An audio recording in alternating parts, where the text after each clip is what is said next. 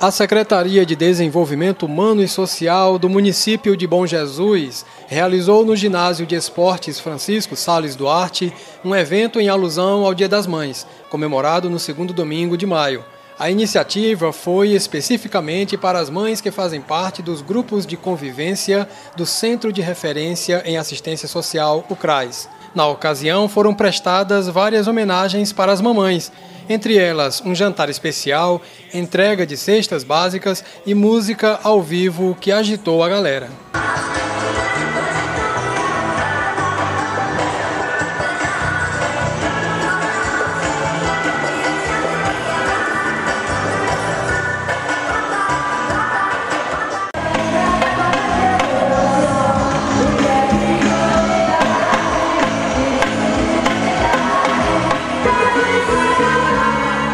A secretária de Desenvolvimento Humano, Renata Thais, destacou o compromisso da gestão municipal com as políticas públicas voltadas para mães do município.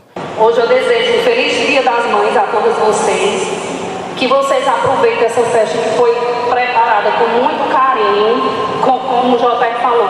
Tem a mão de todas, que começamos cedo ontem e terminamos hoje quase 4h30 da tarde, correndo para cá, correndo para lá, para deixar tudo perfeito. Quando vocês chegassem aqui, se surpreender e gostar de verdade da festa. Então, meu muito obrigado. Agradeço a Denise o total apoio, que ela não mede os esforços.